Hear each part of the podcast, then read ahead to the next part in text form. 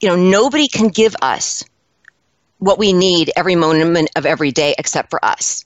And if we don't allow ourselves to do that, we're dragging around this burden with us throughout the day. Business of Architecture, episode 186. Hello, I'm Enoch Sears, and this is the podcast for architects, where you'll discover tips, strategies, and secrets for running a profitable and impactful architecture practice. I'd like to invite you to discover how to double your architecture firm income and create your dream practice of freedom and impact by downloading my free four part architecture firm profit map. As a podcast listener, you can get instant access by going to freearchitectgift.com. Today's guest is Hilari Weinstein, an expert in the area of communication, speaking, and presentation skills for architects. She's the author of two books, Selection Success and More Selection Success, on how you can do your best in a situation where you're competing in a presentation setting. In today's show, you'll learn about what our guest calls the five types of confidence, including the most important one to gain, which she calls true confidence. With that, let's get down to business. Hilari, welcome to the business of architecture. Thank you so much. It's it's it's exciting to be here, and I look forward to visiting with you over the next hour or so. Absolutely. So we are you are traveling first of all, and so thank you for joining us, uh, fitting in the podcast into your busy schedule absolutely. Um, you know, one of the, the, the great pleasures of my my work is that I get to work with individuals and organizations throughout the U.S. And so I never know where I'm going to be on any given week. well, having said that, what are some of your favorite cities? I'm just just curious in the U.S. Wow. Okay. Well, my, one, my probably my favorite city is Austin, Texas mostly because I went to college there, and also because it has a very unique um, personality. And the food is phenomenal. The people are very warm and friendly. And so, in many ways, that's probably my favorite city. Fantastic. And you're going to have the great fortune of, of being there in a couple of weeks. That's right. By the time this goes live, we will have already had that. We're throwing a marketing yeah. workshop for the Austin area. Actually, people are, what's interesting about that, Hilari, is very few architects are actually from Austin who will be attending. Most of them are flying in from around the state. So you've given me a couple of suggestions about where to eat, and I'm definitely looking forward to yes. that. Oh, I'm jealous. I'm really jealous. I'm going to have to live vicariously through you, and uh, I have no doubt that your your tummy and your taste buds will be satisfied. I'll be sure to send you a picture on Instagram. Oh, gosh, thank you. I appreciate that. You bet. Well, Hilari, tell why don't you give a, our audience an overview of your background and what you specifically focus on? Okay, so for the past 14 well, it's going to be 14 years very soon. I've had the great pleasure of working almost exclusively in the design and construction industry. So, architects, engineers, and general contractors. And how I got into this type of work is I had been a member of the National Speakers Association and living in Arizona at the time, the procurement laws were changing, and suddenly contractors now had to interview in order to get jobs as opposed to just getting, you know, jobs through hard bid. So I was contacted by Sundt Construction, who's based in Arizona, but they work all across the country. And they asked, they, they interviewed me and two other candidates to put together a program to help their construction teams be more comfortable and confident in public speaking in order to help them be more effective in these project interviews. And I fell in love with the industry. After that, I realized, wow, there were so many individuals and organizations within design and construction that were doing these types of presentations on a regular basis. And I got my master's degree in speech communication with a minor in educational psychology. But I always loved coaching presenters. I spent a significant portion of my life doing competitive speaking around the country while in high school and in college and enjoyed that thoroughly. But upon graduation, I had the opportunity to just focus on coaching. And that's where I felt like I found my love. There is no greater joy for me than being able to see someone fully capable of expressing themselves in a way that really resonates with who they are and what they want to communicate. And so after I graduated, I got involved in sales and sales training because I didn't realize there was a market for presentation coaches. Not until I began working in design and construction. And I love the people in this industry. Love them. They're so smart. They're so creative. And the things that, that architects and engineers and constructors do is, is they're really building the world around us. Speaking of constructors, so let's go back to that first firm you started working for. Do you remember the specifics of that engagement? And if so, I'm curious, what was you, some of your experience coaching them? What were some of the things they struggled with? Um, were there any insights from working with specifically some contractors in terms of what they were doing? Well, one of the things that became very evident to me is you know when somebody who's not been in design and construction comes into construction, it is a unique environment. The guys are typically not afraid to use four letter words and such. Um, they give each other, you know, they, they, they kind of rile each other up, and there's a lot of teasing. And there tends to be a lot of masculine energy. And by what I mean by that is when they give each other suggestions, they tend to be very harsh and direct. And so initially I thought, okay. I can only imagine. yeah. So initially I thought, okay, do I need to match that in order to have them be effective? And what I realized was being a female in this industry and working with a large number of men who are starting to do something that makes them feel very uncomfortable and vulnerable that approach, you know, of, you know, that harshness and directness, they get that every day. What they really needed in this environment where they were feeling uncomfortable was someone who was a little bit more compassionate and supportive and gave them the confidence that okay it may not be perfect now but just trust that you'll evolve in time so a little bit of more of that motherly approach. You know, not, I guess motherly isn't the appropriate word, but a more compassionate approach I have found to be significantly more effective because these are smart people. These are people that in the job, whether it be architects, engineers, or constructors, they're very confident in the work that they do, but they may not be comfortable expressing their ideas in a forum like making a presentation, or sometimes it's even in a meeting. They're great one on one, but something shifts when they get into a public forum with people either they don't know or something where it's it's them trying to win a job. So they need that compassion because as soon as their confidence drops, it's it's impossible to make progress. Mm. Now, in the in the AEC industry, have you, have you had the opportunity to also coach women? And if so, have you noticed any perhaps advantages that they might have in terms of the way that they naturally present themselves? You know, it uh, there are a lot of variations because I think every person is different. And my goal is to bring out the personality of the person as opposed to giving them a formula. The better I can know what that person's general tendencies are, the better I can help them. Now, with women, part of it depends on their age. For example, I find that younger women in the industry have a little bit more difficult time expressing themselves. And when you know, not to stereotype, but I'm I'm I'm making a generalization because it's something that I have actually observed.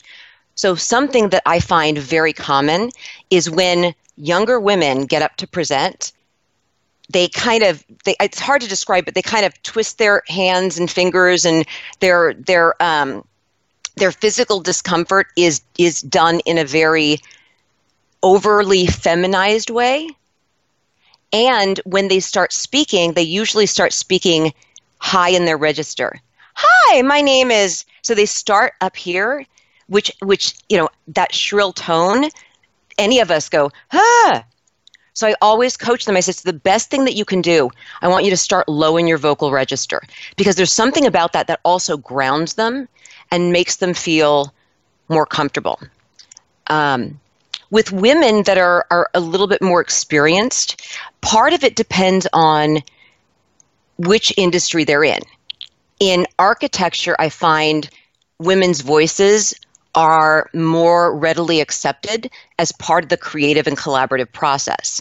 In engineering, women aren't as there aren't as many women in that industry, and the same is true of construction. So I love having a female voice in the room because a lot of times on the other side of the table, there are women. And being able to communicate with a fellow woman who is in this business is phenomenal. I also think it's essential to have people, you know, some diversity, not just male female diversity, but you know, bringing in people that represent more of the general population. There are some clients that really appreciate companies that have a lot of opportunities for those that are not just the middle-aged white male, which we see a lot of. And there's, you know, not to not to say anything negative about men or being middle-aged, but the people on the other side of the table they want to be able to relate to the panel and or you know it, it, whether it's a, a client so sometimes it's not even trying to get the job it's during the job and if the people on the other side of the table are not the middle-aged white male sometimes they want to see people similar to them if we if we were talking and I was pre, you know preparing to go into a presentation situation mm-hmm. before a committee, what would that conversation look like, Hilari? How would we sit down and what would you be telling me to help me get the most out of that situation? Well, the first thing that I would ask you is is to paint the scene for me. Help me better understand what you know about the project, what you know about the people that may be sitting across the table from you, what truly matters to them. What are the things that they're afraid might keep them up at night?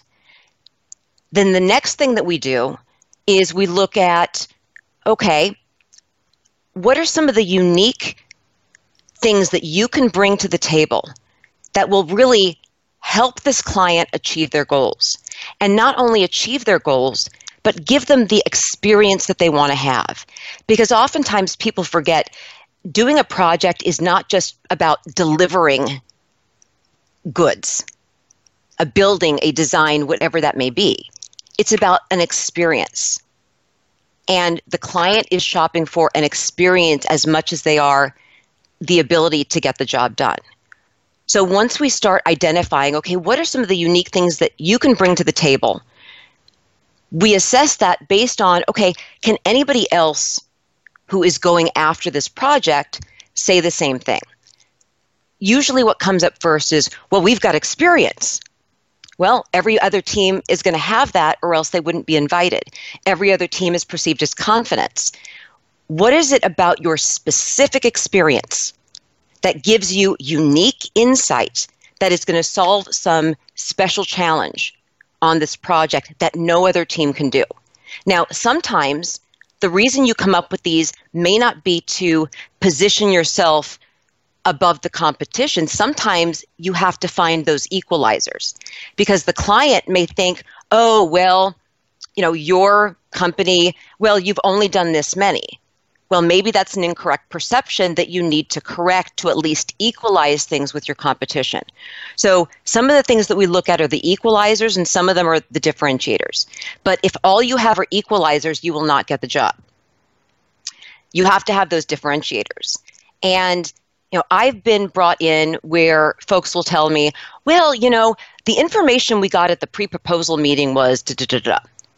Well, if the information you have is exactly the same as your competition, bringing me in to throw a Hail, Mary, I don't know if is the best use of your resources.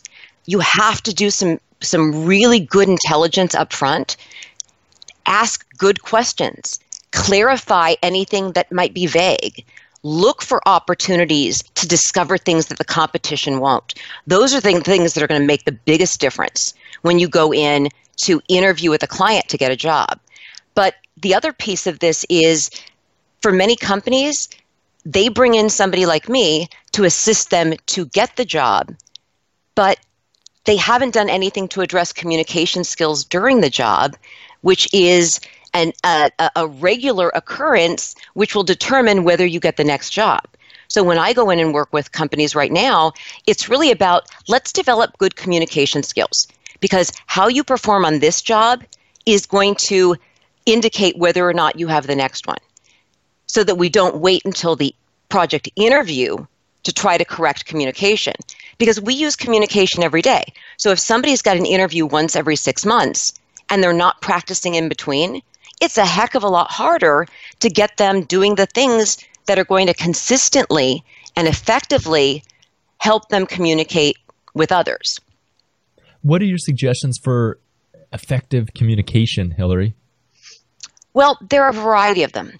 Um, one of the biggest things that impacts an individual's ability to effectively communicate is lack of true confidence, which impacts their clarity.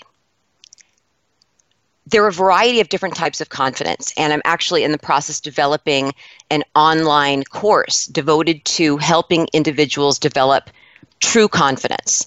Because the word confidence is just thrown around like everybody knows exactly what it is.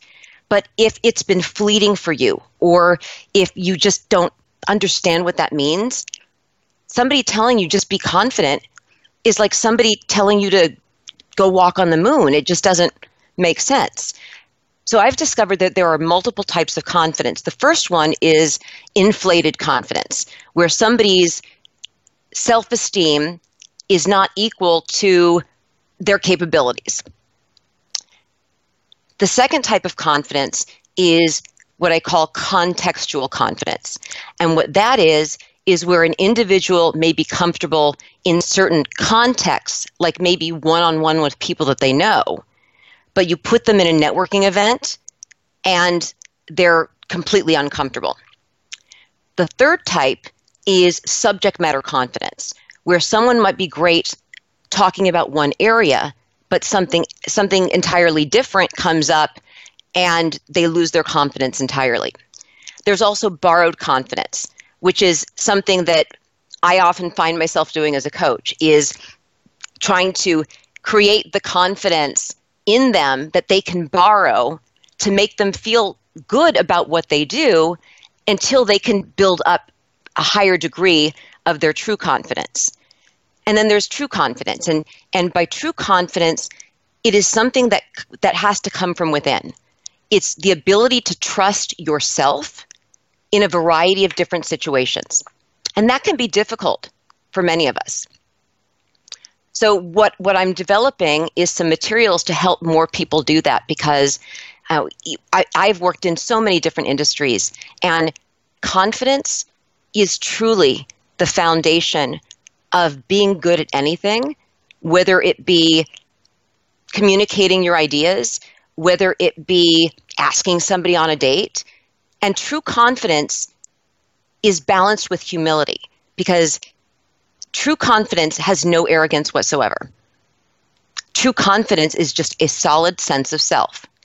Now, when somebody has a solid sense of self, they have greater clarity in what they communicate the problem I find with many individuals is because we live in a world where there's a lot of chaos, multitasking is encouraged.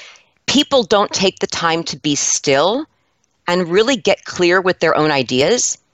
If someone lacks internal clarity, it is impossible for them to share their ideas with any clarity. What's the secret to getting true confidence? The secret to getting true confidence is getting truly comfortable in your own skin and becoming friends with yourself. Something that I, I find fascinating is that most of us have a, a very diligent schedule for our day. we're doing something for so and so, we're doing something for so and so. We're, you know, constantly making ourselves available for others. But the reality of life is is there is only one person who's with us 24/7 from the very beginning to the very end. And most of us don't take the time during our day to spend time with that person. And that person is us. You know, and some people might say, well, talking to yourself is kind of crazy. The way I look at it is talking to yourself is actually the most sane thing that you can do because we're doing it anyways, but most of us are talking to ourselves from the mind. And usually what comes up is something like the inner critic where we have this inner dialogue where there's somebody i call it the gremlin. And that gremlin is like oh my god i can't believe you just said that. You're such a dork. Are you really wearing that? Where it's more about the critical information that we get. And i read a wonderful book that challenged me by saying you are not your thoughts. And i thought hmm well that's fascinating so what i started doing was i started identifying the different types of thoughts that were contributing to my sense of self. And that inner critic was a significant contributor. And I thought, wow. So I had this vision of a like a boardroom where the inner critic is there, but there are other people in the room. But for some reason, I've been letting that inner critic run the meeting even though it's my meeting. So anytime that inner critic shows up now, I don't let them run the show. I say, thank you for your contribution. And I'm curious, does anybody else here have some other ideas? To diminish the power that that is, and also recognize that's not me. And just because I think it doesn't make it true. So clarifying, you know, what, where are your thought, what, where are your thoughts taking you, and is it serving you? but also what is in your heart? You know, what is it that you really feel, you really want, that you really know? You can't connect to your inner guidance until you sit quietly with yourself and are comfortable being with yourself. Because if you're not comfortable with yourself, when you present yourself to others, you're going to come across as uncomfortable. So you you've given us one tip for becoming comfortable with ourselves. You've talked about being yep. very conscious of the thoughts that we're thinking and then yep. having a strategy to be able to accept those thoughts as our own but then push them aside and say okay, what else? Who else has an opinion mm-hmm. up here, you know? Mm-hmm. What are some other strategies to be able to get that inner confidence, be comfortable in our skin because mm-hmm. I, fi- I think that a lot of us do find that difficult to do. Right. Another thing that I think is essential, um, and this goes along with the you know getting comfortable with yourself, is setting really good boundaries on self care. When people don't feel good about you know, it, they just don't feel good. If they're tired, if they're hungry, if they're not taking care of themselves physically, if they're not doing things in their life that they enjoy that brings them bliss outside of work, then they don't feel like they're honoring themselves fully.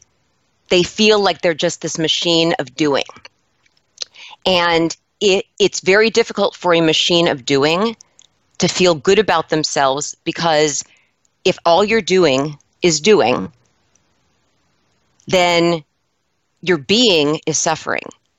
And confidence comes from really being comfortable with who I am regardless of whether I'm doing something or whether I'm being. But our culture is such that we value production, we value what you accomplish. When you can appreciate yourself regardless of what you accomplish, it doesn't mean you accomplish less. It just means that it comes from a different place. So when you don't get something that you accomplish, or when you do, it no longer is a source of either inflating or defeating your ego. It's just a joy and it's it, it, it doesn't affect your self-esteem. It you know, it, and when you make the adjustments to maybe either make something better the next time or say, you know what? That was really great. I am so happy that I did that. It no longer feeds your ego, it just feeds your your spirit, which should be the driver. This internal navigation that we all possess is essential to getting the clarity that we need, but it's also essential to how we communicate because there is nobody like you. There is no one like you.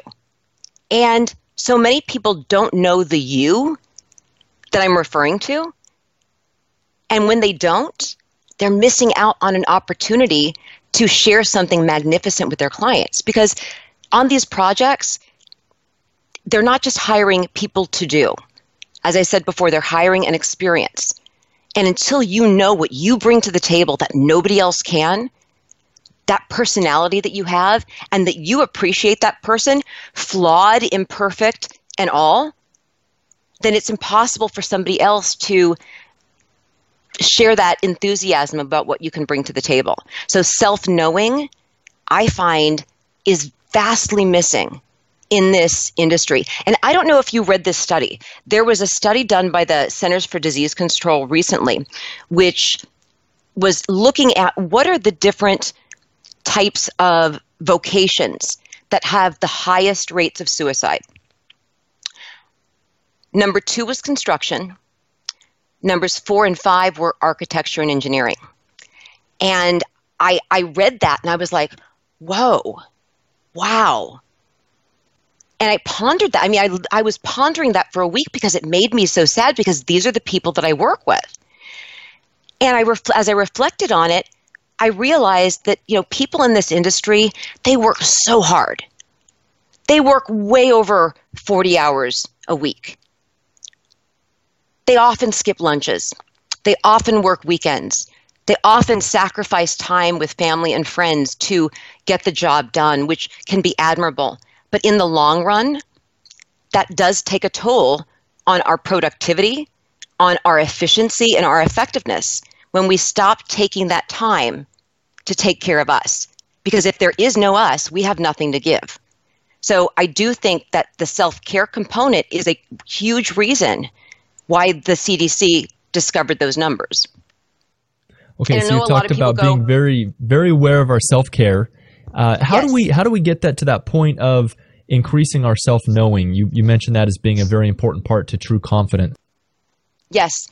So something that I think is essential is to schedule meetings with yourself in the same way that you schedule meeting with others. You're willing to make phone calls to other people. You're willing to set appointments in your calendar, set up appointment with yourself.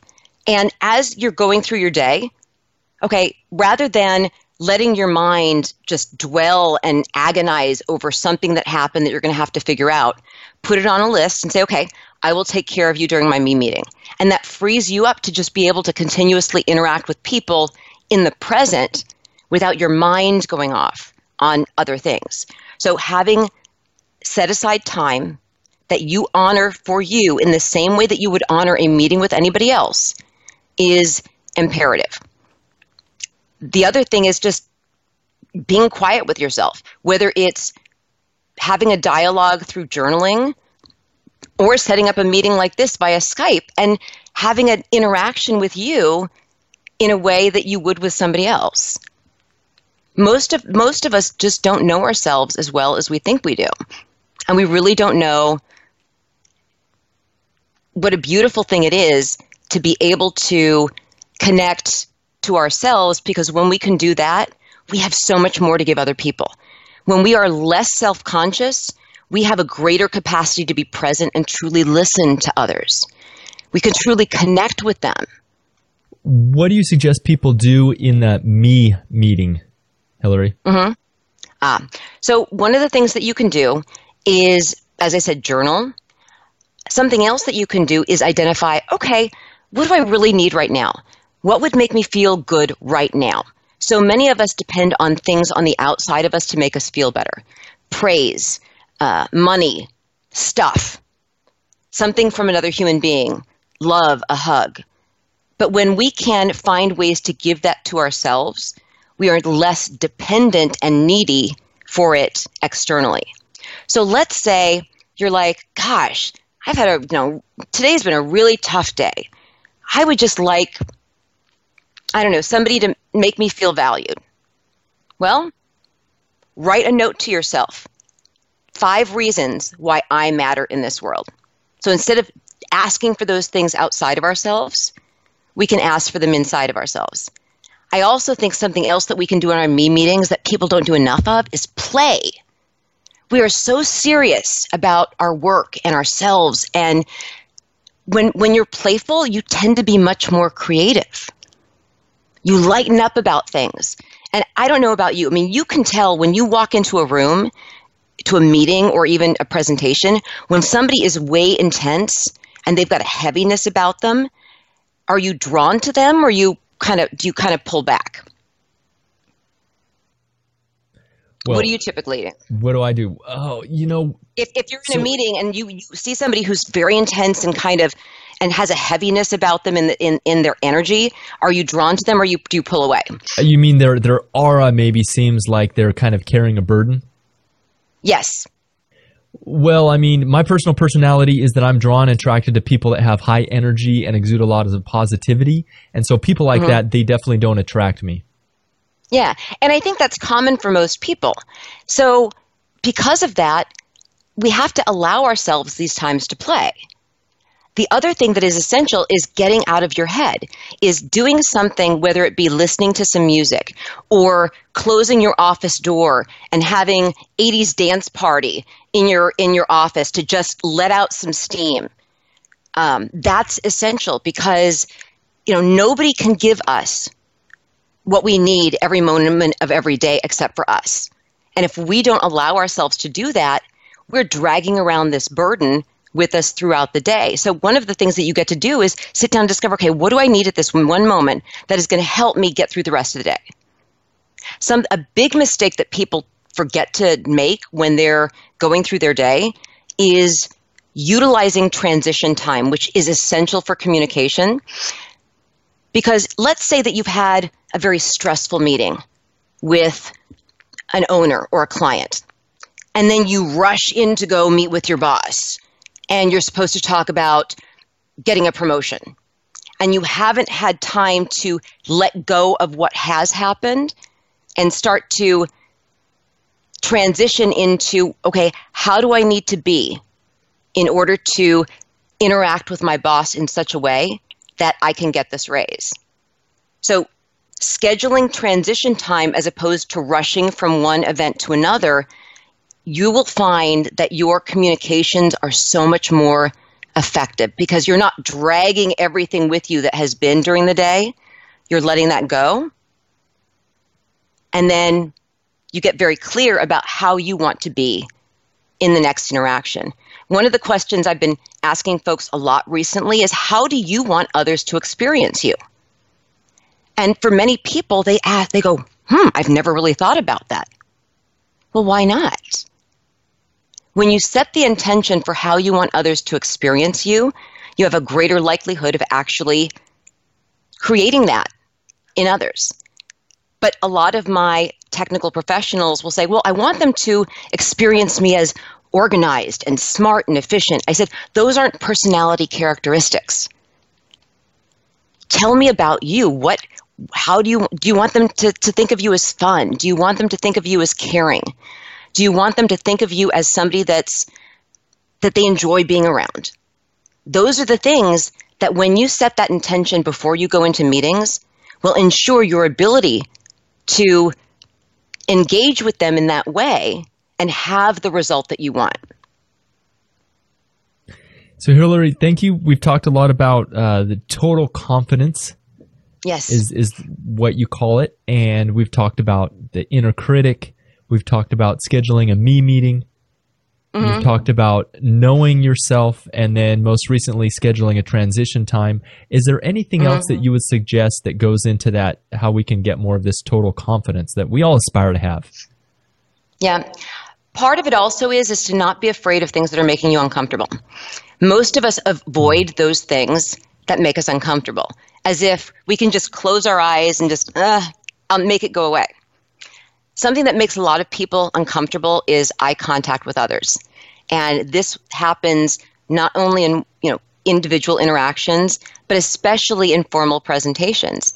I have so many folks that say, well, what do I do? You know, can I just look above their heads? I just don't want to look in their eyes. And the reason why we communicate is to connect. And if you can't look at somebody in the eye, you can't make a connection. So communication isn't about sending a message, words.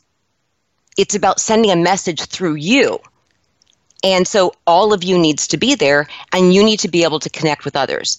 The reason why most people won't make good eye contact is not that they're afraid of looking at somebody else, they're afraid of somebody else looking at them. And the more confidence you have, the more comfortable you are with yourself, the more comfortable you'll be with other people looking at you. The reason why we're uncomfortable with others looking at us is because we're uncomfortable looking at ourselves. So, two things that you can do to help that. Number one, look in the mirror. And don't just look in the mirror to just rush around and fix things and make sure there isn't spinach in your teeth. Look in the mirror and look into your own eyes and tell yourself three things that you genuinely appreciate about yourself. And sit with that and feel that. The second thing is as you go about your day, make it a point to make as many people smile as you can. And what that generally requires is just looking at somebody and acknowledging them and smiling. And in doing that on a regular basis, it enables us to be more comfortable at making contact with people that we don't know and them looking at us and seeing us because we're comfortable seeing ourselves. Mm, fantastic. Hilari, you know, true confidence total confidence, uh, being more accepting of ourselves is definitely something that all of us can be very helped by. You said that you were developing uh, some course material on this. Where can people go to get further instruction if they want to up their level of confidence? Well, the best thing to do is to go to my website, it, which is www.high, impact, I-M-P-A-C-T, communication, C O M M U N I C A T I O N dot com. And there will be some in- information there. You can also sign in and get my regular newsletters. So as soon as the material becomes available, I can notify you. So when you go to my website, you can click on the design and construction section I'm, I have some wonderful free downloads and blog posts that you can read that have a variety of different tips and tools, not only to be a better communicator, but also to help you win more jobs. In fact, I have two books available. One is called Selection Success, and then the other is called More Selection Success. So there are a lot of resources there that can help you win work as well as be a more effective communicator and very soon be more truly confident. That is fantastic. Thank you for that, Hilari. So I encourage all of our listeners to go out there, go to highimpactcommunication.com, get on Hilari Weinstein's email list so that you can get uh, updated about what she's doing. And thank you once again for being on the show, Hilari. You're welcome. And people can also connect with me via LinkedIn, Twitter, and Facebook. Thank you so much for having me. It's been a delight. And that is a wrap. Thank you for listening today. If you're looking for more time, freedom, impact, and income as an architect, get instant access to my free four part architect profit map by visiting freearchitectgift.com. The sponsor for today's show is Arch Reach, the client relationship management tool built specifically for architects. If you want to systematize your marketing and business development, Arch Reach will help you do it. Visit archreach.com to learn more.